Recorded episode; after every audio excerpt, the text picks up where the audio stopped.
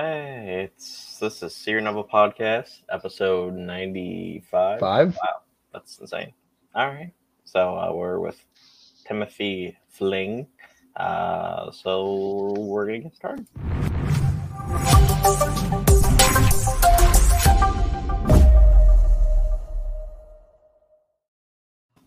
Boom.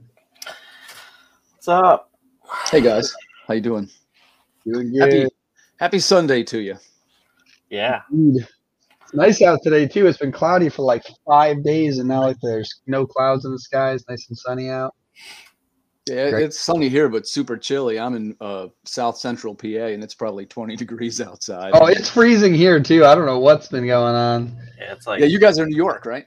Oh, actually, I'm I'm in Tennessee.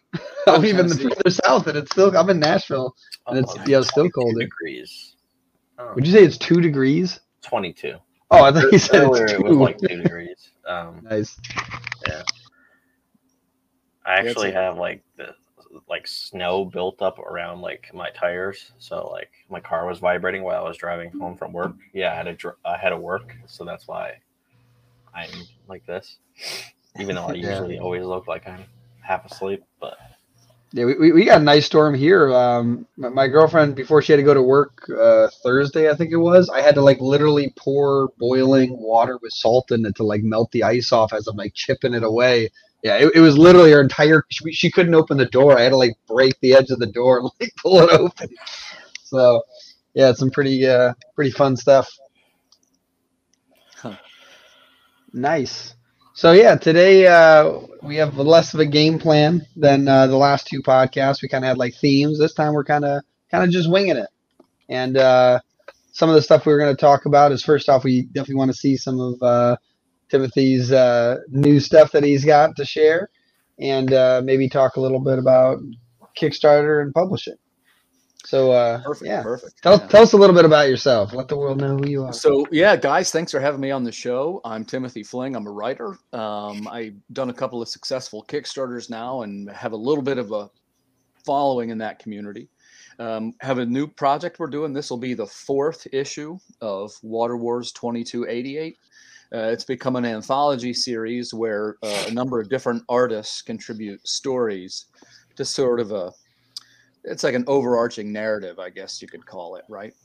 So uh, we're well over a hundred and I want to say it's 108 pages. So there's also for our next Kickstarter. When I say next, this is right around the corner. I think it's going to start March 3rd or something.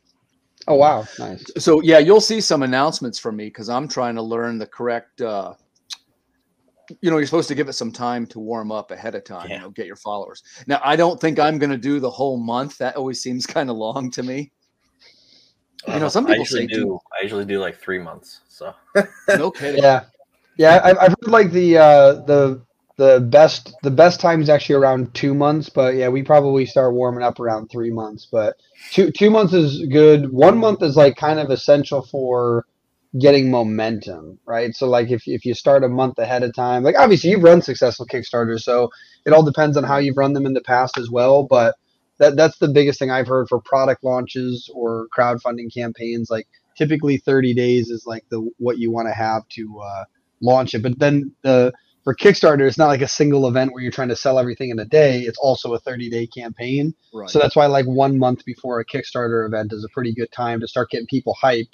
So you get that uh, what is it the 30 30 percent? Greg, is it 30 or 33 percent you want to get in the first thirty.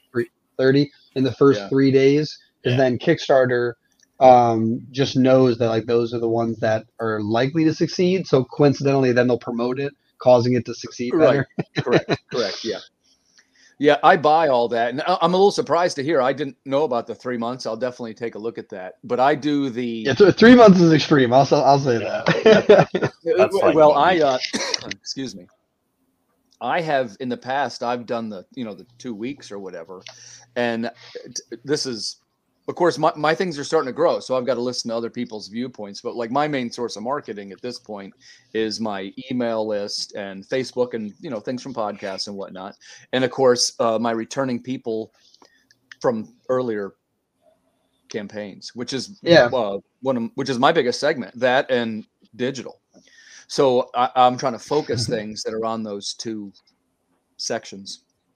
Yeah. So uh, one of the ways that we're trying to do that, as Greg knows, you know, we've been trying to make music, and there, there's so many elements that can be delivered digitally. So we're we're focusing a lot on on music for these campaigns. And, and I forgot, uh, do you work on the music? Do you have people that work on the music? I do. It, it, there's it's myself and a songwriting partner. His name's Sterling Jackson, and he's a YouTube personality and rock. I was say that, that sounds like a, a famous person. Yeah, Yeah, Sterling yeah, Jackson. Well, that by the way, that's not his real name either. But you know, and I, I used to be like that too. I you know I don't say too much. I forget if you guys remember. I used to be Holden. We've all kind of kind of forgotten by that by this point. But I used to write under a pseudonym. Yeah. So what we've done is he and I team up, and generally it takes the form of, like maybe I might write the melody line, or in the in the case of the last one, I only wrote the words, and then he does most, if not all, of the heavy lifting. And what I mean by that, he's got a studio in his house, and it's a you know it'll sound like a million dollar production that, that- you know it's the other thing he does he does scores for movies and like he's he's a real guy like i'm a guy who makes comics in his basement right? he's like That's a real awesome. he, he can churn out these uh you know cinema quality sound scores That's very cool. they're, they're plugins is what they are and you can use these software to emulate these kind of sounds that you might see in any kind of symphony or like for example the last one we did this lost at sea song had sort of like this you know deep bass orchestra section which certainly none of us were really playing those instruments you know. Basically i was humming the way i'd want it to go and then we digitally select these instruments and you you map it all out you know. Yeah, no, that's It's- awesome. it- it's 2022 man. You just you just if you want to make something you just make it Yeah, my um my brother's a uh, record producer. I don't remember if that ever actually got brought up the other times we've spoken, but um yeah, We uh him, yeah him myself and uh, two other business partners have like several businesses in the music industry that we're building up. Like you know they're they're like green. They're like you know 2020 was the first you know the first one, and the rest were made in 2021. Um, but yeah, you know it's definitely a very interesting medium and the thing that's interesting is that you're taking comics and using music to promote them. And I've actually been looking at like the opposite thing too of uh, eh, not music to promote them, but like music to like amplify their value, right? Like you're adding Right. additional things. yeah sure And, uh, that's something I've actually been looking into from the music end since I'm involved with our comic book company.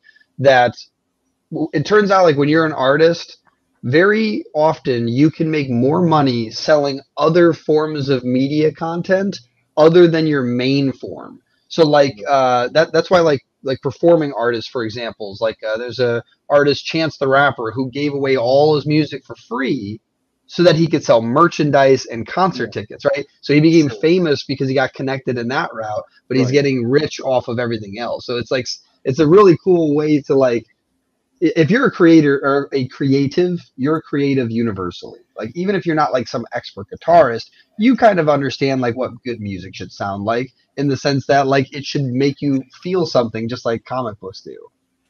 So it's it's a it's a very cool like it's cool to hear when people create more than uh, just one thing. Yeah, and you know the the you know the fans, which I always kind of feel funny saying the fans, but we've actually got some fans by this point, so it's okay.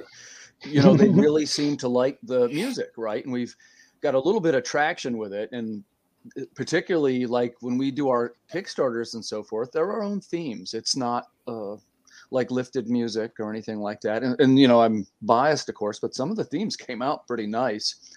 And then as stretch goals, we do the things like, you know, we had the theme reworked into, you know, the video game classic theme song, right? And, and people dug that.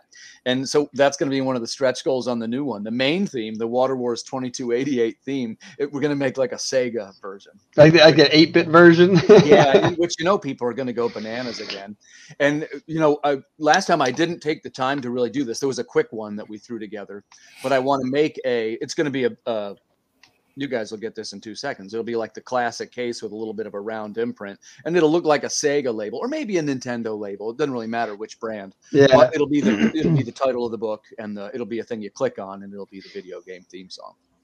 Do you, you know what that made me think of too? Is that uh, I've because I've seen quite a few. Um, I, I, this was something super recently. I was I was taking like a course on like syncing music, like you try to get music onto a platform, and they were showing like how to market it. And I found some big time artists, I can't remember the name of who it was, who to promote their music made like a little 8 bit video game.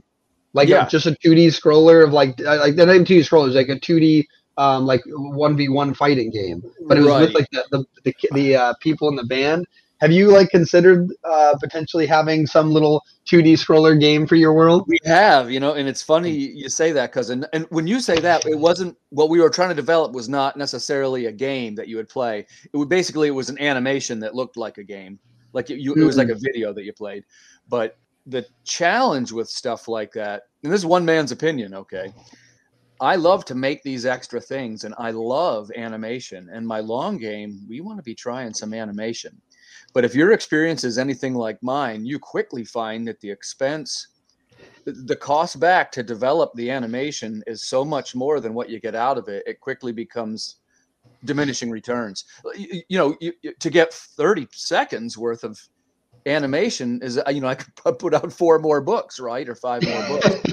So you gotta I'm, I'm exaggerating a little bit right to make my point but it's Yeah. not too far off and with music it's a little bit like that like what what sterling and i do it's we kind of have the songs already worked out. Like we're both pretty competent songwriters. So your expense there is how much time you're spending on the studio, same as art, how much time you're rendering it, right? So if, if we can whip in and out of the studio in one or two takes, this is very cost effective for me. But you can see, especially with something like animation or developing a game, it's like it's like starting up a clock on something that's a bill, and pretty soon it's more than three Kickstarters would have made, you know. Yeah, no, that's, that's so true. Now, I, I will say, uh, since you brought it up, that is definitely the long game, and to try some kind of animation. Um, it, you know, that was I think I was telling Greg this before. It's kind of how I got into it. Was writing these scripts that were going to be animated TV shows, and not for nothing. Most people have noticed that my writing they're basically set up in the sense of you know they're a little bit like Saturday morning cartoon episodes. You know what I mean? nice. it's it's it's kind of a, a, writing style that we came to to learn and to appreciate. If if you like the you know animated shows, you probably you Oh, know, yeah. dig dig the tone of our books. You know what I mean? And it it's definitely more like that in the sense of you know on my end, I particularly don't do any heroes or anything. If you know what I'm saying. There's Yeah, no what, what's what's the genre you would call your uh, comics? It's it's they're science fiction, and uh, you know it's science fiction, survival, post-apocalyptic. Survival. That's what I was curious. Like what the what the uh like yeah the, the, the tone of it is. Yeah. the, the, the tag is always survival and the, the character is always in sort of desperate situations and you know at the end of the day what they're trying to do is stay alive it's not uh you know nobody has x-ray vision and the know, Yeah. it's, it's not like that No, now, I- I, I was quick to point out there's robots, right? And there's cybernetic people, and having a cybernetic part on your body would that'd be well within my universe, right? Yeah. Something That's something that we, that we that we love chatting about because um, one of the biggest things that when you when you discuss with someone who's not already into comics that there's like you know tons of indie comics and they're amazing they're like oh they're probably just you know rip offs of Marvel DC kind of thing that's like what some people might feel and it's like no like there's just as many genres of comic books as there are books and films you know what I mean like uh, you know, literature and films and so like there's there's tons of uh, excellent work out there like like the obviously we can see in the background some you know beautiful artwork like there's some crazy stuff that you know has been created in the comic book Yeah, and world and you could probably make a pretty good call that that first book you see behind me on that side, the Hunchback book, was in the horror. All three of those stories were scary stories. Like they they would have fit in Chronicles of Horror. Yeah, exactly so that's why it's They such a cool idea The the tone of it was that they are like the, the art was a little bit like '70s retro horror movie posters. nice You know that's awesome Like Phantasm or you know Friday the Thirteenth or you know the type of movie poster I'm Yep. And to try and emulate that kind of feeling, and then you know we just we sort of pop our own characters in there, which tend to be they're weird sci-fi characters, you know. That's the other thing we're trying to focus really hard on, and basically what we do is we've got our own team here. That's Earth Dog Studios, right? And all the stories feature either robots or some kind of monsters. And in this latest one, this is uh, I was telling you about the fourth one. It's episode four, which it's not lost on us, so that it is the uh, it's loosely linked to Star Wars, right? This episode four. Yeah. So the variant cover, it's this Erwin Arosa homage cover, and it's going to be like the Star Wars poster for A New Hope, where Luke is standing on the top and he's got his holding up his Yep. lightsaber, and behind him is Darth Vader's head. Well, this is the same thing, but it's both of our characters, which are both female, and she's holding her staff, and behind her is the head of this Minotaur, who's the the monster of the, the issue, is the Minotaur. And man, it's uh, it came out amazing. It came out amazing, right? And the art on the interior is just it's gonna blow your mind. Like it's funny you start doing something for a while, and it's like if we were golfers, right? You know, you'd start golfing by the time you were five, six, seven years on the golf circuit, you'd about be a pro golfer. You might be able to hit with some of the best hitters in the world. Well, here's the thing, right? We're all in the same room here as writers. And you know, we've been doing this just about five years, I think we said, or maybe it was a little bit longer for you guys. But I'm getting ready to hit my five years, and Yeah, I we're can see the the- five year. yeah, I can see the material getting better, right? And it's like, wow, this is I'm gonna get somewhere with this one. Yeah, I was uh actually writing notes for like this one comic that we're gonna be doing. Um, Dylan actually came up with the idea, so it's for Seer Chronicles series, but I said that there's like a plot hole somewhere, and to fix it, we're actually going to add a story in between issue, uh, right before issue six or seven, and that's going to like solve that issue and just we don't have to tell that whole story throughout the other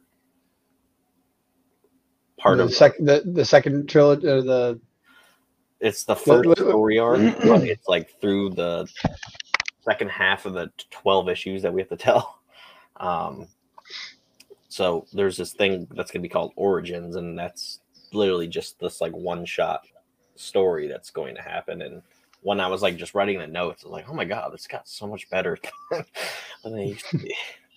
Yeah, that's cool. Like one of the things I like to think about is, uh, you know, there's the the Malcolm Gladwell ten thousand hour rule, where like you know if you spend ten thousand hours on something, you can be considered an expert in that. And uh, uh, the thing that's cool about it is like it is just doing it every day. I, I remember when I was in like martial arts class. Uh, I'd get there early and they had the mats down. And I'm like, you know, I've always wanted to do handstands. So I just kept doing it and just falling over, over and over again. And about three months in, I like nailed a handstand. I'm like, whoa, yeah, that's cool. And, and, like a, a couple months later, I could walk on it. And then a couple months later, I did like my first like handstand push up, and I'm like, oh my god! And then I fell over, of course. But like, you know, it was like one of those things where like you just have to do it all the time. If you don't do it, you, you know, you won't have it. So it's it, it is very I buy cool into you. I buy into that a pretty good bit, man. It's all about how you self actualize what you're trying to do, right? I, I was never, hey, I never even tried to be a writer at all until much later in my life. And the thing is, once I started, it was like that quote, uh, you become what you think about. yes, I love and that. we were saying, because what I'll have either, it's like 10 books out this year, maybe it's 11. I'm sorry, I got to go back and count them. It's something Ooh. like that. But yeah, like, and my year started off even better. And I, I'll tell you what I mean by that, which is I got the Antarctic press deal, which that's Water Wars number two. That's this Ooh. one behind me. Which how do you point to that one like this? That one Yeah. right there. So that'll be it'll be serialized across three issues of Planet Comics, and then the uh, the Hunchback here on the other side. I mean, that'll be in. Well, I'm not I'm not 100 percent sure, but that'll also be an Antarctic Press product, probably September, October, and then I got my story coming out in Russell Nolte's book here. Uh, that, that's next month. Yeah cthulhu The- the- was hard yeah, to the spell. Cthulhu. It's hard to spell. Yeah, and we, Oh, by okay, the way, we wrote the theme song for that Kickstarter. nice. Oh, so you'll be able to hear Very that. It's- cool. It's, it's, super cool. And so what kind of where I'm going with this is, man, I'm having a pretty good year, and it's only February. Yeah, that's pretty awesome. Yeah, so I, I didn't. That doesn't even include the stuff I got coming out. Which wait till you see some of that. I got something I want to show you. My next Kickstarter, like I say, is starting in March, and we're going to be trying some new things. One of which is we're going to sell original art. And uh, some of the pages came out really beautifully, and they're all, you know, custom renderings of this beautiful uh, Oh wow, double wow. panel art, right? wow, that's yeah, that's incredible. Yeah, that's by Renan Shodi. That's like Godzilla in the background. yeah, yeah. That's uh, the monster in the story is a it's a it's a mutated chilopod is what it is. That's you know got sort of kind of an armored uh, shell. Yeah, man, that's that's beautiful. Yeah. Yeah, so that's the piece that we're going to be selling there. Nice. Is she the one with the staff you were referencing? Yeah, that's the, the, the if you follow the Water Wars stories, like I love telling people, basically it's the story that there's always a female uh, protagonist and sometimes one or two of them are teamed up but you don't really have to read the other stories like each one's kind of self-contained but if you're following it you can even go back and read them in order like they are it is all interconnected if you follow me so the the, the one that you're seeing there with the staff she's phaedra and the girl uh, following her is citizen 0313 who's really the star of it and she's really sort of like this unprepared woman and she becomes this post-apocalyptic badass, right? She's got the one the one robot arm and the whole bit. So it's kind of like a story. Like each week, picture it as a Saturday morning cartoon show. Okay, each week they can encounter some kind of weird creature or place, whatever.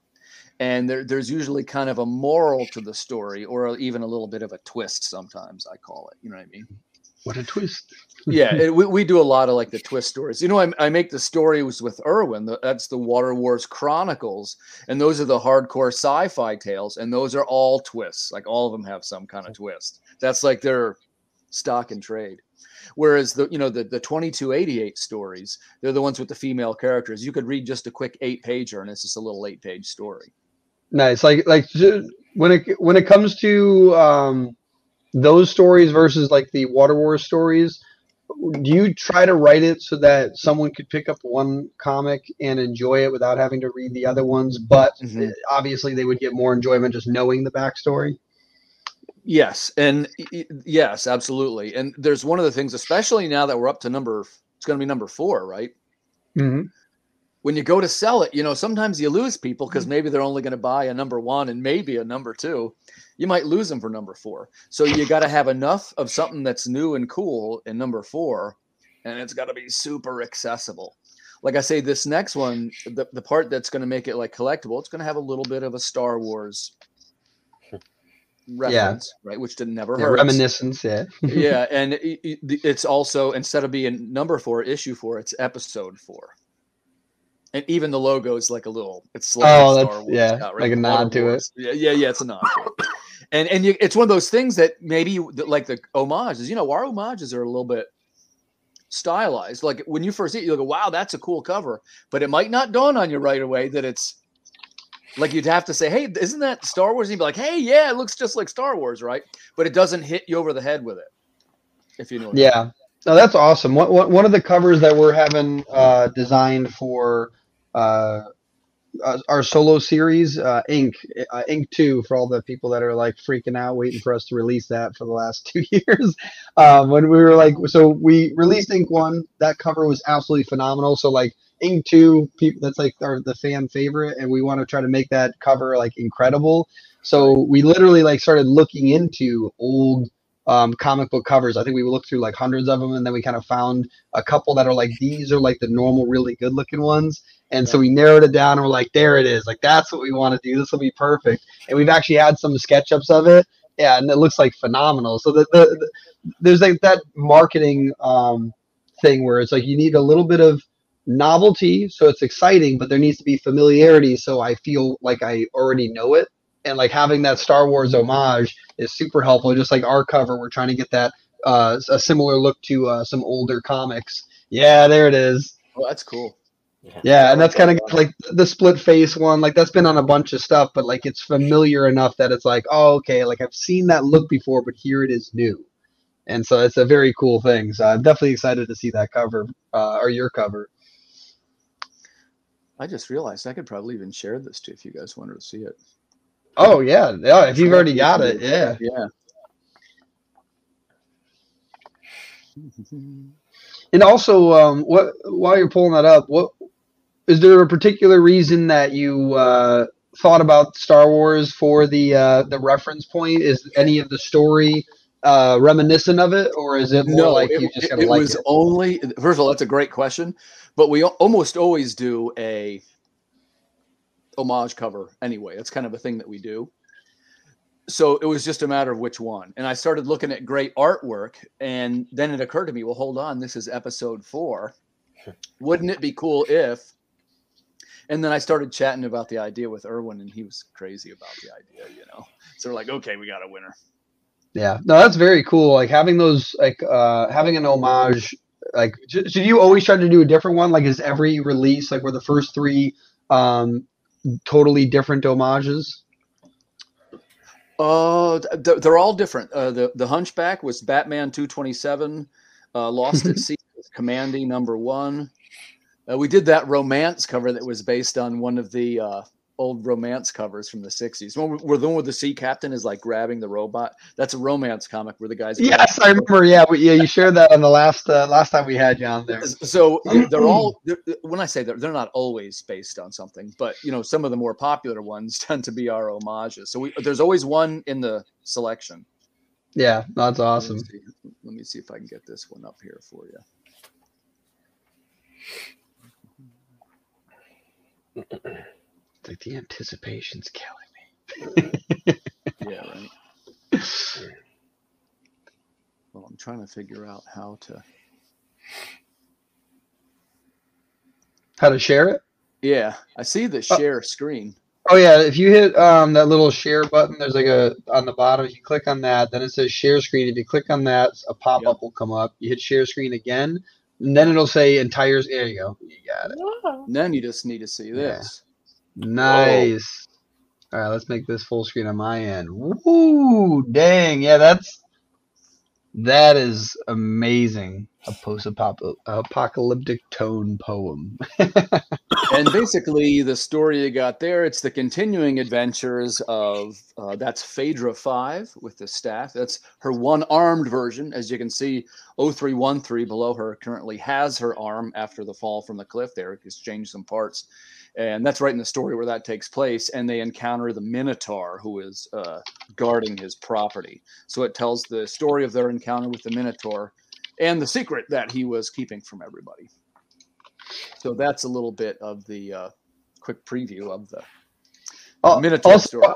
also i wanted to uh, ask something. I, I looked it up but i'd still like you to share it. I noticed on the top right you had a little stamp on that cover and it said 3lc uh, Yes. Uh, what does that mean? Just because uh, well, I looked it up and that's pretty cool. That's pretty it's, cool. Uh, three laws compliant was something when we first started making robot comics, which this started all the way back with Socket number one in 2015. That gag was that they're basically since they're all robot uh, comics, they all had to comply with Isaac Asimov's three laws of robotics. Yeah, and that's usually, awesome. In the stories, it usually comes up once or twice too, because as you probably noticed in some of the stories, some of the robots are a little bit violent. So there's always some writing to the effect of how they were programmed, or that's what, like in the first one, that's what fourth protocol is. Like they talk about the three laws, but there's a fourth protocol, which that means the robot's getting ready to exterminate someone. That's awesome. no, I, I, love that those little uh, Easter eggs because like I noticed it looks like a stamp, kind of like one of those official yeah, like Marvel, like Marvel DC used to have yeah, those. Yeah, yeah they have those little stamps on them. So yeah, that's and, that's we do excellent. try and tie that stuff in. You know, as you guys know, we also do maps. You know, maps is our big. Yep, thing. yeah, the maps are incredible. Inside the books, and even even inside the book, kind of like maps out where the characters went and what kind of nonsense they got up to along the way. No, that's awesome and you know basically where the storyline itself is heading sometimes people say to me well where do you uh, see the series going? Right? And because at this point you know we're geez we just put number five into production. It doesn't look like it's going to stop necessarily. If if the kickstarters keep funding this is like self fulfilling now right? So I got enough written for probably the first seven issues, eight maybe, and that is basically where it's headed. You know, she's trying to go west to find her brother, but by the time she finds the brother, he's going to be the bad guy on the other end of the country, right? So nice, that, yeah. That's off the new the next story arc, which I haven't written it any from there. And remember, simultaneously with writing that, I write the Chronicles stories, and those are just short stories. They can be connected, or they don't have to be. They're just apocalyptic stories, you know. The, the exterminator who's getting his divorce, going to fight the giant bugs, you know. They're a little bit along the lines of Richard Matheson short stories or Ray Bradbury, if you like him. Yeah. we were talking before. I used to be a short story writer, and, and, and honestly, I never had any success doing that. So uh, once we started converting them into comics, and really all we've done, some of these short stories are already written. We just say, hey, look, how do we emphasize the visual elements? Which that's definitely one things that is Earth Dog Studios is known for.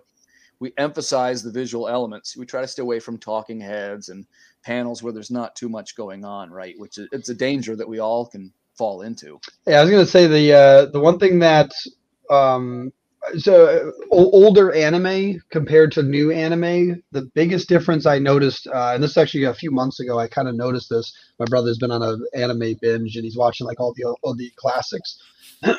is that the reason those look so beautiful has nothing to do with like the quality of uh, the like uh, detail in the sense of it's not like 1080p, right? It's not the pixel resolution. It's right. the fact that they'll draw a background so beautifully that has nothing to do with what's going on in the foreground.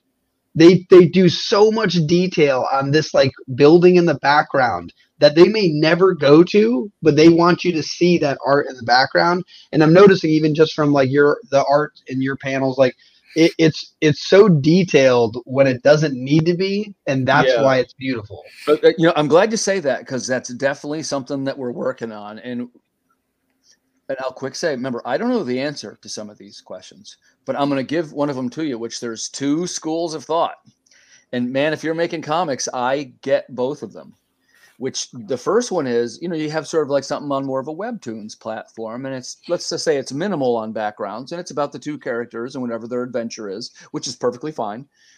But you could probably put out three stories visually in the same time that you could put out one of the more detailed stories right? Yeah option number two you know you try to go with the more detailed panels and maybe that is the pop that makes somebody notice the story yeah. It's only a hope. And I think we've all learned that you don't have to have the detail in the panel to get your story noticed. Like you can have a, a very minimal, a very minimal yeah. story. Yeah, I think that's um, something that, uh, like in our comics, like every once in a while, because like obviously Greg and I aren't the actual artist, but um, when we work with artists, from time to time, like they'll they'll do minimal background or like the you know the color void background because we're focusing on the character. But every mm-hmm. once in a while, like Greg and I, when we're when we're discussing with the artist like about a particular panel, we're like, no, no, no, we want this to be very detailed. Like this is important. And like uh, one of our um, one of our comics that we are re-releasing issue one, we actually just finalized it uh, uh, two days ago.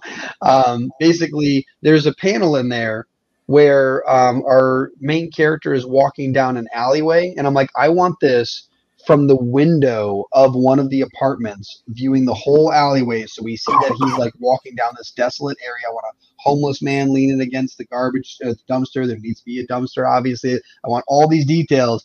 And I gave that to our artist, and it was awesome because like even he took it a little further, and in the windowsill, he added like a partially dead plant like on the windowsill with like the shadows like those little details like the second i saw that i'm like this is such a simple panel and it's like one of my favorite panels because it's just like that detail is like i love that stuff i love when there's like you know that little bit of uh you know pulling you into like wow he's yeah. walking down an alleyway the alleyway's got you know a couple of houses some of the lights are on some are off like you it it it it makes the rest of the world go away for that one panel. And even if the next panel might zoom in on a face, that moment that you're in the world is so awesome. Like I love that. But yeah, I, am glad you said that because we're you're always trying to, you know, when we make these books, right? You're trying to be known for something which is a certain level of quality and a certain level of, uh, especially in our world, certain level of detail and distinction. And I think that for the most part, we have really managed to do that. Like I know I'm my own toughest critic, and uh, I've just stuck to my own vision. Hey, well, this is what I like, so I want it to look like that. Whether I'm right or not, I guess we'll find out in the long run. but I do know that, you know, look, this is one man's opinion. Again, everybody do your own thing, man. You you know, march to your own drummer and make comics the way you want to. But I don't particularly care too much for the less detailed stuff and the webtoon stuff. And the, if it's too highly stylized, it really just doesn't draw me in. If the writing is really good, I'll give it a shot. But you know it's got to have something in the art and when i say something it could be detail it could be inventive color scheme it could be perspective but it's got to have something right? It's got to have something. There's a reason why. To come back to what we said earlier it is a visual medium. So Oh yeah. your best shot is to create something even in your panels along the lines of even if there's not much going on something that would make a viewer go wow this is a pretty cool book The, the thing I like to think about, and we actually made sure that we did this with a couple of our um, uh, pages, is that every once in a while I'll ask our artists, like, "Hey, can you draw this panel?" And yes, there's going to be an overlapping panel, but can you draw it separate first? Because I want that panel to be so excellent that um, this is a comic book that you know I got from uh, IT Comics, but this right here, the little poster on the wall, that's one panel in a in a comic book and they took it and turned it into a poster obviously eliminating like words and things because it's just be so beautifully drawn. And like that that kind of idea of having details in some panels that are over the top because you like if it's that beautiful like that wow factor it could be something as cool as a poster. And now maybe a fan wants that. And like making sure you deliver on that. Like the, if they want a poster give them a poster right? Like I, like I think you were the one that mentioned the pins right? You're the guy you're the one that likes the pins right? Yeah i do. So like that's that's the stuff you want to make for people. And so you can do that with a, as simple as a single panel in your comic if it's really really well done. Like i got that poster because basically they're like um, you know I, I think i was getting like a collection of comics for this. So it was like i think it was like six different variant arts. I'm like i'm just gonna get the whole bundle. And uh, they're like oh it comes with a poster. I'm like oh that's awesome. And i'm looking through and i'm like yeah that one like that looks awesome right it's on my wall obviously so i like it so it's it's it's like that's the type of stuff you want to make your comic to do where like you have the big ones behind you you want fans that are like yes this would look cool right here on my wall i want to be reminded of it Yeah, I you know I do the big marketing push, especially in the cities that are close to me. I got so I'll have I'll be Baltimore this year. That's 2022 October, and I did a double table so that six spots. I'll have five of these banners behind me, and I got letterers coming in, three letterers, and we're going to do this. Uh, I'm going to call it. You know, we love the great titles, right?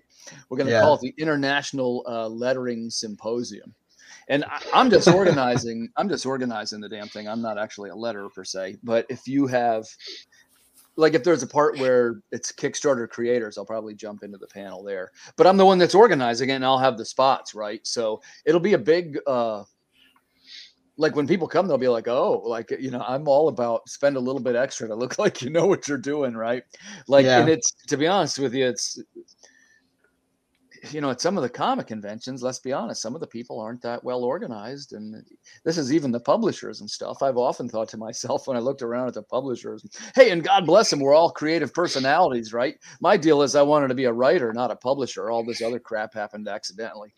But I just, you know, I just want to write the stories. But it is true. You look around and you see people show up, and man, they don't have a clean shirt on, and they got five copies of their book, and you want to go, "What are you doing, man? This is where you're gonna."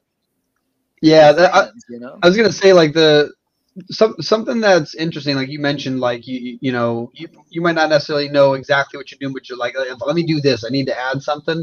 I, Yeah. I would say to anyone who goes to a, a comic convention, after you've got the table, you figured out what's going to go there, you've maybe started ordering it. One thing I would probably ask yourself is like, like what's one other thing I could do? Because like it is like, it, um, dang it, what's it? Uh, D- uh, Darren Hardy, uh, he, he has a, a book called uh, The Compound Effect, and it's all about how if you just work a little bit harder, a little bit harder, right, it'll build Yeah, up on yeah, itself. yeah, this whole one sure. growth.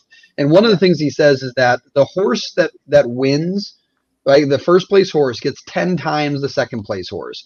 And it's interesting because he doesn't win by ten times the the distance. right, he wins by He a wins fraction of by a a nose, right? And Right, the interesting right. thing is like that's all you need to do to stand out is like one extra thing no one else did.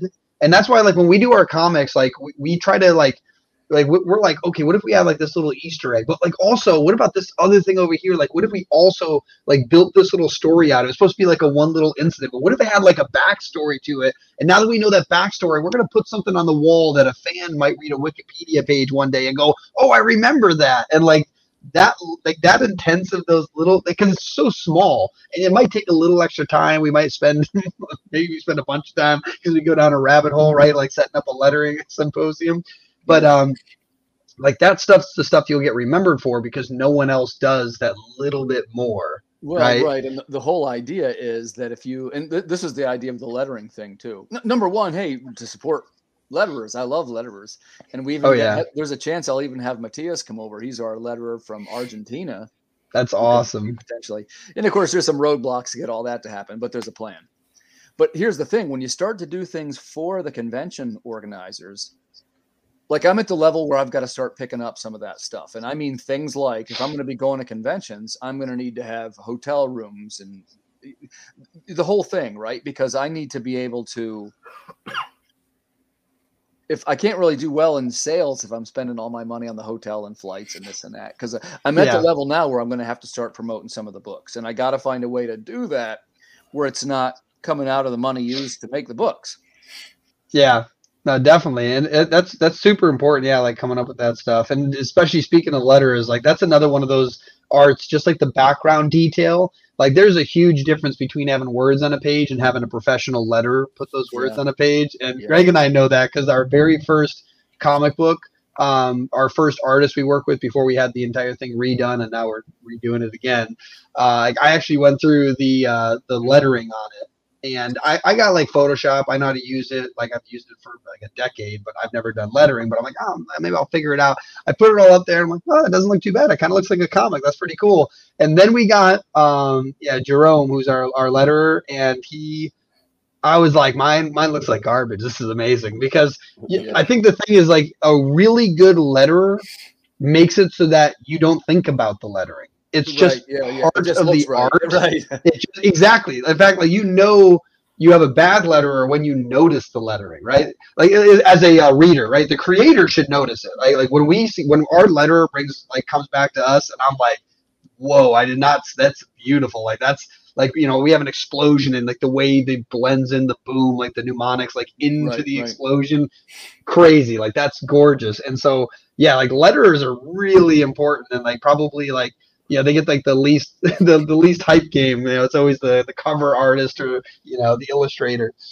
I, I totally agree with you. And also, I will say it's one thing that as a writer, I always wish that I learned lettering more. It's the one skill I think that would help me as far as being able to write scripts for comics the most. But as far as letterers, I 100% agree with you. Um, every time, hire the professional letterer. And if you didn't, I mean, you said it exactly the best way, which is you put the two books side by side. Every time you can tell which one has the professional lettering. So And and it's funny too. Like I looked up all the rules. I looked up like how to do everything. Like I I I learned what was supposed to be done too. Like I learned how to overlap bubbles. I learned how to place the uh, like you know you know back in 1984 or whatever. Like the panel, the uh, I don't even remember what they're called, but like the the, the just the boxes as opposed to text uh, or like uh, dialogue. I mean, and uh, like I looked up how to do all that stuff. I'm like, man, that looks cool. I got like the big letter here. Kind of looks like a Marvel thing. And again, like yeah. followed all the rules, but no, it doesn't matter. Like there- there- there's a huge difference between somebody who has skill behind something they've built over the years and someone who just knows about it. Well, well, and um, you know, a good letterer is always a little bit married to graphic design, right? And that, like, he knows or she knows when to use the when you use the negative sound effects and when you use the space and the, you know when to break the gutter and like all these things that I wouldn't think of, you know. Yeah, and I think the other one too is like when they see your when they see your text, like they they um like our our letter uh, every once in a while, like he'll let us know if um the what's it called the bubble is too much, right? The panel's not set up in a way that we can fit all that text in there. And we've gotten much better at the writing now, anyways. But we definitely keep that in mind because our letter is like, you know, hey, I see what you want to do here, but like that's a lot, you know. So it's it's it's. I think you're right. Like if you do learn a bit about lettering, just so you know, like what will be done by the professional letterer, uh, it's helpful for the writing side of things because you can, you know, go, oh, like I want to say all this, but like how can I simplify this and just keep like do, like, like whittling it down to you can say the most simple thing and get the same point across. Yeah, yeah.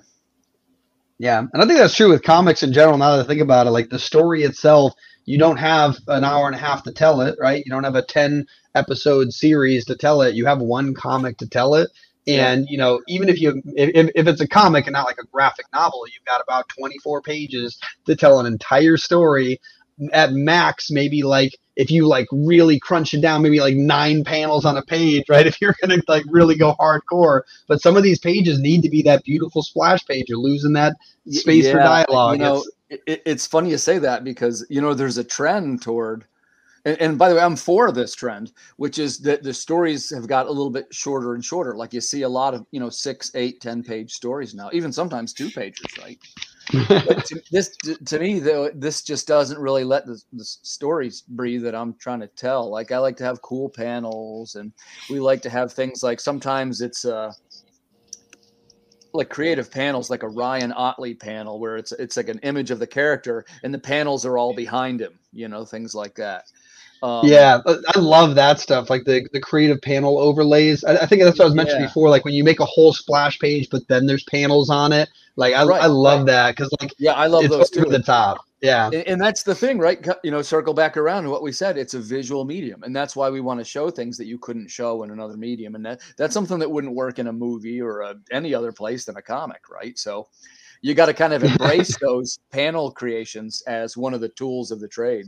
So I, you notice I throw a lot of that stuff into my scripts, even to the part where, you know, artists sometimes, you know, maybe complain a little because it's, you know, I like the, you know, the nine panel page and the, uh, you know, like an Alan Moore Watchmen page. And there was one time we even did a 12 panel page, which is like the, it's Ooh. like little silhouettes of the action. And then the, the next page is the big splash, right? Yeah, that's actually something we discussed for um, fighting uh, pages, right? So one one of the things that we want to do in the future is like I, I want to literally put on a mocap suit for video games and do the fighting because like I, I, I train in martial arts and I would love to be able to like choreograph some of these. But there's already scenes that'll be in future comics we release where I laid out like what's gonna like happen physically. So like Greg told me what like what needed to happen. I'm like, okay, this is how we can make it physically uh, like look in a fight scene and what would occur. And so like I would I, that's a really cool idea doing like yeah that 12 panel silhouette action of just the fight scene because first off yeah like if, if you do a fight scene in a comic and you try to make every panel like beautifully detailed you're gonna get like four punches in, and I'm like, okay, where does the next dialogue happen? Right, right, right. There's so, like certain times yeah. it has to be. You want to illustrate that it's happening fast. Yeah, and, and honestly, like anyone who's ever watched anime, like would know like the Dragon Ball Z style fighting. Like, there's a reason why when they go really fast, eventually they just make it like blips of light. Like you know, they're not trying to show you every interaction. And then like when they're fighting, it seems slow. It's because they want to show you the details in that moment. But the actual fight itself isn't as important as like those intimate fight scenes where like there's that moment of like the direct contact with the face there you go. That's an epic one. Like uh like in the the Matrix movies when that first like that punch in the slow motion, right? Like that's a really cool moment to capture. But the, the overall fight, if you just want to show that it's epic, a 12 panel silhouette page, that's incredible. You know, get the get the the the mnemonics throughout it and you know, go on to a big splash page of the explosion. Yeah, yeah, exactly. And like I say, we do a lot of that kind of stuff. And that that's the reason why is because I want it to feel like a comic, you know? Like, and to me, that's what one feels like. Like, that's the kind of stuff that I dig. And I think that if you have the, if you start to get known, if your story starts to get known for having sort of what I would call creative panel work, well, you better still be doing it in number three and number four, or readers will drop off then. Like, that's one of the things they liked, right? So, um, because like for instance, this series does that, but the other ones they they don't necessarily. Yeah, no, that's very cool, and and yeah, that's something that we're trying to do with ours. Like, what one of the things that we do with our stories is like we have a stupid mega database of all the details of all the characters, like how tall they are, are they married, even if that like never gets brought up in the comics just because like that detail might be important for issue seven or right, this right. solo series off branching of a character. Uh, if we want to do a TV show one day, the casting, right? Like it's it's all these like cool things that are um, that really make it uh, a, a, world that we're creating and not just a singular comic, right? That that's that's something that I feel like Plus, if, if, you're if you ever make hmm? their trading card. Yes, yeah, that's that's something that we yeah we've already been discussing. So that that that's something that um it, it's super important to have that information. And unless you're creating one-off comics, like if you really want to create a series of comics, you need a universe. No matter how simple the the characters are or the story is, like having a universe really pulls people in. Yeah, even even Dilbert, you know what I mean? Like those are three those are three little comic slides. Like you know he's in an office, he's got a, a boss that does this type of thing all the time, a coworker that says this type of stuff all the time. Like I, I just realized like even the simple, simple, simple comics, like a comic strip, have a world that they slowly build out. I think you kind of have a point there too, in the sense that it's the, the customers or the readers really what they're kind of buying is the ticket to the world, right? Like if you talk about, let's say Star Wars, for example, okay. Well, if you're going to watch The Mandalorian or Book of Boba Fett or you know any of the newer stuff, you kind of know what you're going to get, but not quite, right? Really, what you're buying is your ticket to the world. Well, I know I like the Star Wars world, and I I like Wookiees, and I like uh, you know I like the music they play. So I'm, I'm probably going to like this, and that that's kind of what we're shooting for with the Earth Dog Studios books, and in particular the Water Wars books. That if you like the one, like oh I like this kind of stuff, you probably will like the other. You know, there's a lot of Easter eggs, a lot of references to other books, a lot of comic type elements like we discussed.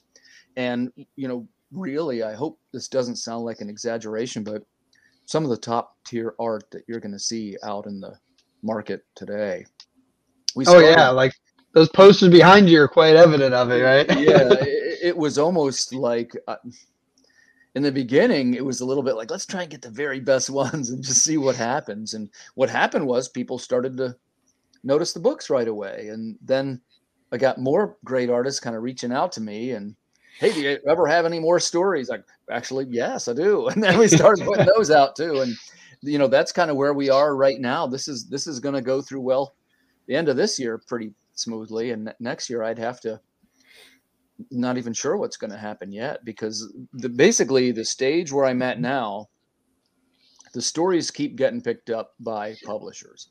So the next realistic smart move is to gather all the stories on the 2288 side mm-hmm. and put them into a graphic novel and that would be it's got to it's going to soon be 120 pages or so right? Like a thick one. Yeah. And then uh, by the way when we do that we will or i think we spoke about this we can go back and organize them all into chronological order yeah. Yep. Yeah, I think you mentioned it because they're not in chron. You're not they, releasing them in Yeah, they're not. Order, they're just but, yeah. Uh, they're just stories the way they are now. But they are all uh, like if you put them all in chronicle, it actually all fits like a puzzle. It was written that way intentionally. Yeah, because that, that's jumps, cool. It jumps around, you know. It jumps around.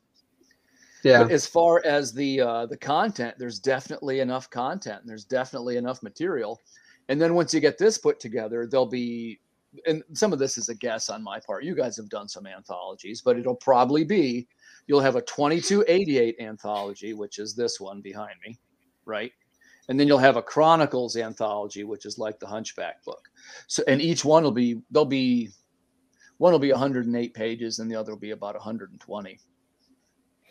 Yeah, that's awesome. And then my guess is, and like, like you may know this one better than I, Then I'll be looking to get that whole thing published or to get some kind of. Well, at that point, I guess really what I'll be looking for is distribution. Yeah, I was gonna say earlier, like that's probably the biggest thing um, indie creators need. It's not like you know you can always get really good artists, you can get all this stuff. The thing that'll make it, like you were mentioned before, like you're trying to get comic cons, you're trying to get um, all of this stuff, like so that you're not draining all the money and then you have to recoup it with just the right, comics. Right. It's the, the only way to do that is to get that distribution. Like that's one thing. Like us as a company, we w- eventually want to be able to do that. Like we want to be distributors because that's the main difference between um, basically being that indie creator who just creates comics and a successful indie creator who can monetize it and actually make right. a living off of like what they enjoy doing. Correct, correct. And uh, one of the major steps of that is, you know, is to get into the previews catalog, which will get you into the comic book stores. So that, that's one of the next things. Uh, yeah, I'm lucky on the Planet Comics deal on the Antarctic Press uh, deal that I'm on. That book does get into the uh, previews catalog. So, you know, it could turn up in California, you know, could be anywhere. I believe that's just national. I don't think there's anything that's international, but you know, I'm always hoping because I'm on basically a percentage if it goes over, I don't know, 6,500 copies or something like that. So it does pay a little bit up front too. So that is cool. Um, uh, yeah, yeah, Is it like a advanced style or is it like, um, like they, like they, in my case, I'm paid for the script and for the content, and then if if the book sells more than a certain amount, there's like a percentage that you get over it. I guess it's ten percent, something like that. I, I don't mind talk. I'm not talking out of school. I'm sure it's a standard, you know, agreement. Yeah, yeah. I, am just cool. now, I was just curious. Uh, I'm just now starting to get a couple of paying gigs uh, for being a writer. That, that's my. I got my one, I first. I got my first paid writing gig from like last year, but that was the first in like a couple years because I did it on Fiverr and I made like three hundred dollars on there, like in Oh, total. nice. And I just did like short stories, and this one dude thought I was like Stephen King, like not not the style writing. I'm, I'm not. I can't make a lamp monster, but um, um, but he's just like, wow, you do that really quick. I'm like, yeah, I'm just like the best ever. And he's like, but they were like 10 like page stories and they were super easy to do. So he's just like, wow, that's like so fast. I was like, yeah, I know. I'm just like the best ever in the world. yeah, that's definitely something that uh, for creators, like being able to figure out what thing, like like right now, you're trying to get yours published because your stories, you've got the great art, you've got the great stories. So getting distribution is probably your biggest uh, hurdle to make sure you overcome. And Right. like for some for some other creators, like depending on what part of that you're in, if you're not like the story building one, if you're like a great artist, illustrator, colorist, letterer, whatever, like getting that extra clientele uh you know growth like getting famous for doing something like uh what was it uh, kim kim jung uh what, what no kim lee no what's the no what's his remember the artist we were talking about this like last week or Um, two weeks ago Kim Jung kim Us? jung us yeah the artist who is like absolutely phenomenal he, he mostly does black Oh, and oh, white know but he. I- yeah, he's the one that looks like a printer. Like he literally he doesn't do it where like he starts and kind of draws like abstract stuff and then draws on top of it. He's just like this, like you know, I robot, like drawing left to right. You know, Yeah, like I understand that incredible. reference.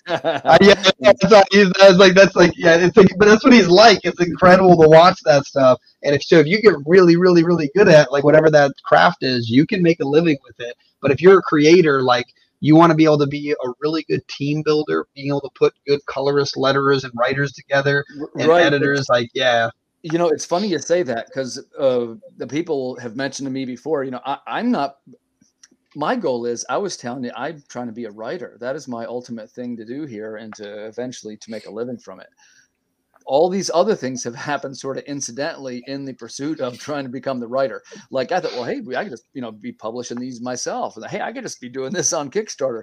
Hey, I could just be going on a podcast, and then pretty soon it it pancakes out to this big thing. You know, speaking directly, I don't have too much interest in being famous uh, or any of that stuff. I, I really don't even have too much interest in the marketing stuff, although I'm you know I kind of have a natural uh, ability to do some marketing but I do want to get the product into the hands of the reader. And the thing is, I live in 2022, so I don't Yep. need a company to do that. I can do it if I want. So th- that that's what I'm going to keep doing. And and the hope is, like I was saying to Greg, eventually you grow the brand to where it's a it's a brand, right? And little by little, I'm getting there. People have told me things in the past like. It's really about the time you get your fifth issue in a series that people really start to say, "Oh, he got something there. He got five issues." You're like and, and, not and- the only person that said that. Actually, Yeah, uh, yeah. there's a guy, Luke Stone. yeah, I've heard him. Yeah, he's finally out of the hospital. Um, Yeah. he actually said that on our podcast, like I don't know, a long time ago. he's like, yeah, like I just did like my fifth issue, and that's the first time I actually got a profit. And I was like, yeah, that's so. Fr- after he said that, I'm like, oh, okay, so I have to make five issues so I can start. It, it, it- there's something to, to that too. Like that's probably true across multiple mediums. Like if you're a, a musician, like or an artist, like a singer, you know, uh, some singer songwriter, whatever it is. Um, like if you release one song, there's probably like 80 million people that have released one song. You're not going to make any money off of that. But if you release two songs, maybe there's only like 40 million that have done. 20 million. you know that you get three songs i don't know maybe there's two million people have done that four songs you're down to like you know several hundred thousand. You get down to like five songs you're like one of like a hundred thousand people. Well, and if you get now- anything past that it's like Yeah. ten thousand, one thousand, a couple hundred. Like there's not like that's the whole thing you meant uh, we were talking about before like you know the more you work at it the better you get. It's the same with like the releasing of it too because now it's the proof that you're still doing it and people are like oh they're not giving up. That's interesting. Let me check that out. Yeah right? Yeah I, I, was gonna say and now do the same thing but use those numbers on indie comics it's probably oh, oh it's probably even less yeah like yeah. you know if you if you make two comics in the indie comic world yeah you're right it probably dips drastically in like three comics yeah not even like like almost non-existent four five you're I, a comic creator. I'll, I'll do the math of it. That was three Kickstarters for me, right? And remember, I, I started making comics before the Kickstarters. I kind of hadn't learned that yet. That was just when you would take them to cons and stuff. And uh, so I wrote, because for me, I started noticing around the fifth book that I made, not necessarily the fifth book of a series. And here's what kind of happened to me your mileage may vary. I wrote the first three issues of Socket. That was the robot book, right? And that was uh, it was reasonably well received, but it never had its own Kickstarter, so it never really hooked into the market, sort of. Then I started writing the Water Wars books, and right about the time of the second issue of Water Wars, we also started making the Hunchback book. So that was the Hunchback book was really about the fifth book, and it was also the first one to have a Kickstarter. And right away, I noticed people that were emailing me, responding. I was like, "Oh, I'm doing. I mean, I'm doing better with this one than I was with the other ones already." And the Kickstarter wasn't even done. You know, where can I buy it? This kind of thing. Will you have this? Will you blah blah blah? You should have a T-shirt. All the stuff people say, you know. And um, then, then of course, that when we hit our goal, and I had the next book already in the can, so I just about went ahead and released that. And what was that? Four or five months later, and then that one did a little better, right? and then right after that was the Lost at Sea book, and my response to that has been nothing but like it's all been good. And i'm getting to the stage now where it'll be reviews of the lost at sea book. And i i just know that this one's going to do better than the others. And i'm already selling more of them and got interest in them so it's like you've got to two things. First you got to kind of focus on what the customers are telling you. If they really like this kind of book keep making books like that right? And number two is you, you try to learn the lessons through the production so that the production quality gets higher and higher as they go. And I, I can see that that's happening. And, and those are the things that I kind of learned, right? Because you, you could make a pretty solid point that I'm a new guy and I never worked for any printer or Marvel or I never worked for any anything to do with comics. I'm this guy who's one day woke up and said, Hey, I'm gonna I'm gonna make comics. I'm to make my own comics, man. And here, this is probably four or five years into it, and it's it's I'm starting to get noticed, basically. Yeah, that's awesome. I was, I was gonna say uh, that, that makes me think of two things. The, the first one is, and I, am gonna be trying to reach out to this guy. Uh, this is Steven Pressfield's. Have you heard of this book, The War of uh-uh. Art? Uh-uh. So, uh, do you know the Legend of Bagger Vance? Yeah. Yeah, so the author of that is Steven Pressfield, and that okay. was turned into the movie, right? That was like Academy winning, right? Mm-hmm. So these are actually his nonfiction books. He's got a couple of them. I think there's another one I don't have, but basically, the War of Art, as opposed to the Art of War, is about overcoming, um, you know, the obstacles to becoming a professional artist. And that could be, uh, he actually says too, it could be like music, it could be painting, it could even be entrepreneurship, right? Like even that is an art itself. And one of the things that uh, he has like three parts of this book, and one of them is the resistance, like the stuff that makes it difficult to like keep fighting through and make the art. But the other one is that uh, is called Turning Pro, which he wrote an entire uh, second follow up book just about that. And the idea is like a real artist is an artist that makes a living off of their art. If they're not, there's like there's no such thing as a starving artist. That's somebody who has a hobby as an artist and then they work a different job. Like a real artist finds a way to make a living off of their art. And like that's why it takes time, right? It takes several years. Like think about it. People have to do 4 years in college to be an engineer or a lawyer. They got to be 8 years to be a doctor. Why do you get to be a creative in one? Right? Like you have to spend the time and do the, you know, do the damage and go through all the struggles to actually become an artist and I, so I love the fact that you're like, I'm five years in, and I'm like kind of getting the hang of it, right? Like, you know, you're still, you know, I'm still kind of I'm working my way. Like, that's how it is. Like, it sh- it's going to be a struggle to do that. The only difference is that people don't pay you for your art during those four years, but you also had to pay for those four years of college, right? Like, it's right. just the difference of what you want to invest your time and money into. And yeah, you can really make some cool stuff if you put your head down and you know just go through yeah it. and you know i always say to myself too what if things like uh because i realize for me now and, th- like i say this is just how it worked for me i'm sure many people are different. It's enough to where the kickstarter can sort of self-propel the next project like it doesn't get slowed down. So if you're the type of guy like i am who has these projects in the can so to speak i'm starting to be able to sort of line them up right? So basically now it, it'll now before it was like one issue a year then it was two then it was three and then this year might be four or five right? Again depending on how the kickstarters perform but there's all indicators. I'm a what i call a low goal kickstarter guy you know i guess my next one i'll be shooting for maybe 5000 something like that which would be my that that's based on if Like it keeps going up. Well uh when i For some low, people, yeah. yeah uh, as you and i know we see people out there that are you know 25 two hundred thousand. our, Yeah. our highest our highest goal that I've tried to do was the original Chronicles of Horror 2 Kickstarter, and obviously was that the forty five hundred? No, that's what we got. We wanted fifty five hundred. Was that what it was? what? What, what was what was the goal? I forgot what the goal was. Um, it was four thousand something. I forgot what it was, but um, I think it. I don't. I don't remember the actual amount. I, I Um, thought it was five thousand something, but we got four thousand something. Like we got close. oh but- yeah, i remember that actually that was right when mine was going and yeah. what was annoying was we were one dollar. So if I did the math, if I wasn't selfish about the goal, um, because things happened during the making of the second issue, um, if I wasn't selfish on trying to get some of my money back, which I've never ever tried to do before, but like now that I've figured out we're actually the publisher of Chronicles of Horror and we're not just um like we are We're not just contributors. Yeah, we're like Yeah. actually the ones like hosting it and being Yeah. responsible for making sure these get launched and running the Kickstarter and all that. Yeah. um, and I paid for a good chunk of it, and so did Hector.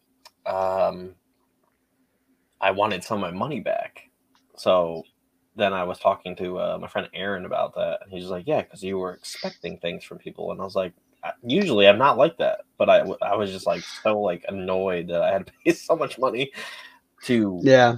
do that story, and now I'm like, "Oh, okay, so we're the publisher, so like I'm apparently I'm gonna put the money in to actually get it created instead of the one dude that was the creator of this whole anthology is now just going to be a writer for that because he doesn't want to kind of put all that work into it.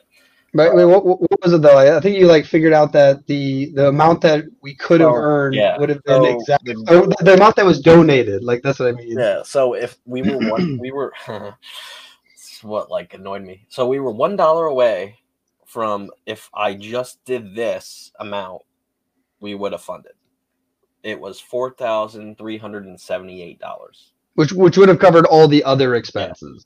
That's the thing that's like yeah. I did, if I did it at that weird number, or you know, put it up two more dollars or whatever, or no, like if if I did it at that weird number, and I did four thousand three hundred and seventy, yeah. Whatever it was, yeah. four thousand three hundred and seventy-eight dollars. No, four thousand three hundred seventy-nine dollars. If I did that, we would have funded. We were a dollar away from hitting that, but our goal was like five thousand something or whatever it was. Yeah. And yeah, so if I didn't do that, then yeah. So then we came back with that quick starter, and it was like way less. Yeah, I like that. Have you ever heard of that by the way? A quick starter? Yeah, because it was only two weeks, and basically almost everybody came back from the original campaign, and, and some people were like, "Oh, I didn't even know this was happening." So because I got the message, Yeah. Kickstarter, and I was like, "Hey, guess what?" So yeah, Yeah, Ti- yeah, Timothy, have you ever heard of that? A quick starter? oh is that like an 18 day or something Well, Yeah. basically, it's like fourteen. yeah, because because our uh, Kickstarter didn't fund, but we had enough that like like he was saying that we we could have funded if we had it set to an appropriate goal. Uh, we basically just relaunched it immediately with a quick one uh, that was much Yeah. shorter. I'm I never tried the quick starter, but I, I think it would probably work for me. I've noticed that I have a dead spot in the middle every time. And Well, know, that's everybody. Yeah, that, there's there's like a whole idea of like if here's your 30 day Kickstarter, Um, it's something like you're supposed to get a third in the beginning, Yeah. but like it's like in the first like five days, and then like during the entire middle is when you make another third, but it's super, super, super, super, super slow. And then during like the last five days, you get the rest of the third of the of the um the funding. And it's yeah, that's true across the board, Yeah. which is part of why when was- we, we promote it. Yeah, except what was different about a bunch of our Kickstarters is uh to just make this about Kickstarter talk, but our a bunch of ours we never really had a dead zone. The first one we had a dead zone with was Chronicles of Horror One. Yeah. It was just it, But but it's mostly because we did the research. Like like we looked into we knew that factor. Like we, we read all the um what's it called? The crowdfunding uh, what do they call it? It's on Kickstarter. They have like a whole article that tells you like how to make an effective crowdfunding thing. So for example, if you have a video, you have an 80% greater chance to succeed. If you have um what is it? A $25 uh uh t- a tier, you're more likely to get uh, greater donations, things like that. So we read all that stuff beforehand, and so when we knew there was supposed to be a lull in the middle, we would we basically push hard. It gets launched, right? And then we kind of like soft drop it to everyone because we've been pushing hard for a month. We're just like, hey, don't forget, don't forget. And then we basically run a second campaign in the middle of it, promoting it again throughout the whole thing, so that because a lot of people are kind of just like, okay, people will start coming. It's like, no, you got you have to ask them to come. You're basically asking them for money. You need to be there, going, hey, I'm still here and would like if you could donate. yeah, Sure. Right. Yeah. yeah. Yeah, Yeah, that all makes sense. Yeah. This is actually pretty. This has been a pretty cool talk. I was thinking about. Like, this ending part has been about Kickstarter, but really, it's been about like growing as an artist, like making sure you realize to build out worlds. Uh, you know, like you've got music, you're looking at animations, uh, you know, all of that stuff for like the little video game thing. Uh, you know, working that five year time frame. You know, working with your artist and finding great letterists or letterers, and uh, you know, yeah, I, will always too. I, I reach out to the community. You know, one of the things I started doing now is that. Uh, I guess I should just make a quick comment before I go. I got my start by working with Martin Dunn over at CAE, CAE Studios, and what they were doing was a thing called the bullpen, and they took you in and they taught you how to make comics basically. And if you had a script or a concept, they would develop it out into a book, and that's how I got started. And now I on my Kickstarters I offer for X amount of dollars. I forget what it is. I don't have it right in front of me. But I'll guide somebody if they want to if you've got a script, you can sign up with me and I'll walk you through the process and you'll have a comic book when you're done because I can recognize a good script and I can tell what's going to make a good comic. And that's one of the things I'm trying to do. I told uh, Greg this. All my books have been anthology style books with art.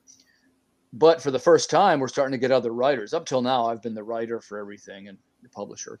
But I would like to have other writers and kind of share their vision, you know, in this post-apocalyptic universe that we've created. You know, there's lo- lots of great stories to be told. You know, and as long Yeah, as they're weird characters, you're you know you're gonna fit right in. Yeah, I was gonna say having other writers too. Like one of our solo series scales was written by uh, another writer. Like we have the general idea. Greg's like, "Hey, uh, this is where we want him to do," but like you write his story, and like having a different perspective also helps. It kind of also helps with that world building because if you're the only person doing it and you write all the stories, there's it's going to be like you might not see something like an opportunity in your story because you're so in it. Like one of the things Right. like Right. Gre- Greg used to write the stories solo, and then I basically started editing them on top. And the reason why was I was like, "Oh, like you have this happening. Why?" he goes, "Well, for part of the story." And I'm like, "Yeah, but like maybe let's delve deeper into that." And then other times he would have he would have a reason. He'd have this really elaborate reason. I'm like, "Oh, I'm like that that's awesome," but like we're not telling them that. So like that's all in your head. We need to pull that out and then put this into story because that part's really interesting. So, you know, sometimes it's like, you know, you have those plot points in your head that you need for the story to move along, but really if you, you develop them, they'll be even better. And then there's Totally other stuff that's that's just in your head and you just need to make sure it actually gets on paper and having an editor or another writer or someone to bounce that off of, like you can really like craft your story so that there is a real world that people are getting pulled into. Right, right, absolutely. yeah. Nice. Absolutely. Yeah, this has been an excellent podcast. We Yeah, definitely man. covered a lot. Thanks for having me. I always enjoy talking to you guys, and I'm a big uh, fan of what you guys are doing over there too. And you know, talking it helps us all grow too. I think so. It's Absolutely. Look, look for me in March. I'll be out there. I'll be slugging for this next book. That's Water Wars 2288. Got some new art coming. It's all amazing. And there is going to be a new song coming too. Nice. Yeah, oh, also, I want to talk about music and stuff after this. So oh, absolutely, yeah. Uh, but I was going to ask real quick too. Uh, what's uh, if you have one platform you could direct anyone to? Like, what's the one you like to communicate with people on? Man, I tell you what I'm doing the best on lately, which is I've I, you know I've got a Facebook page, I got a website and everything that. But man, I'm Timothy Fling. If you want to follow me on Facebook, I put all my stuff up there, and that's where I'm getting the most traction lately. Any other way you want to follow it, we are Earth Dog Studios. I got YouTube, Instagram, you know, every other Twitter kind of thing you could want. But the easiest way to follow me is on Facebook.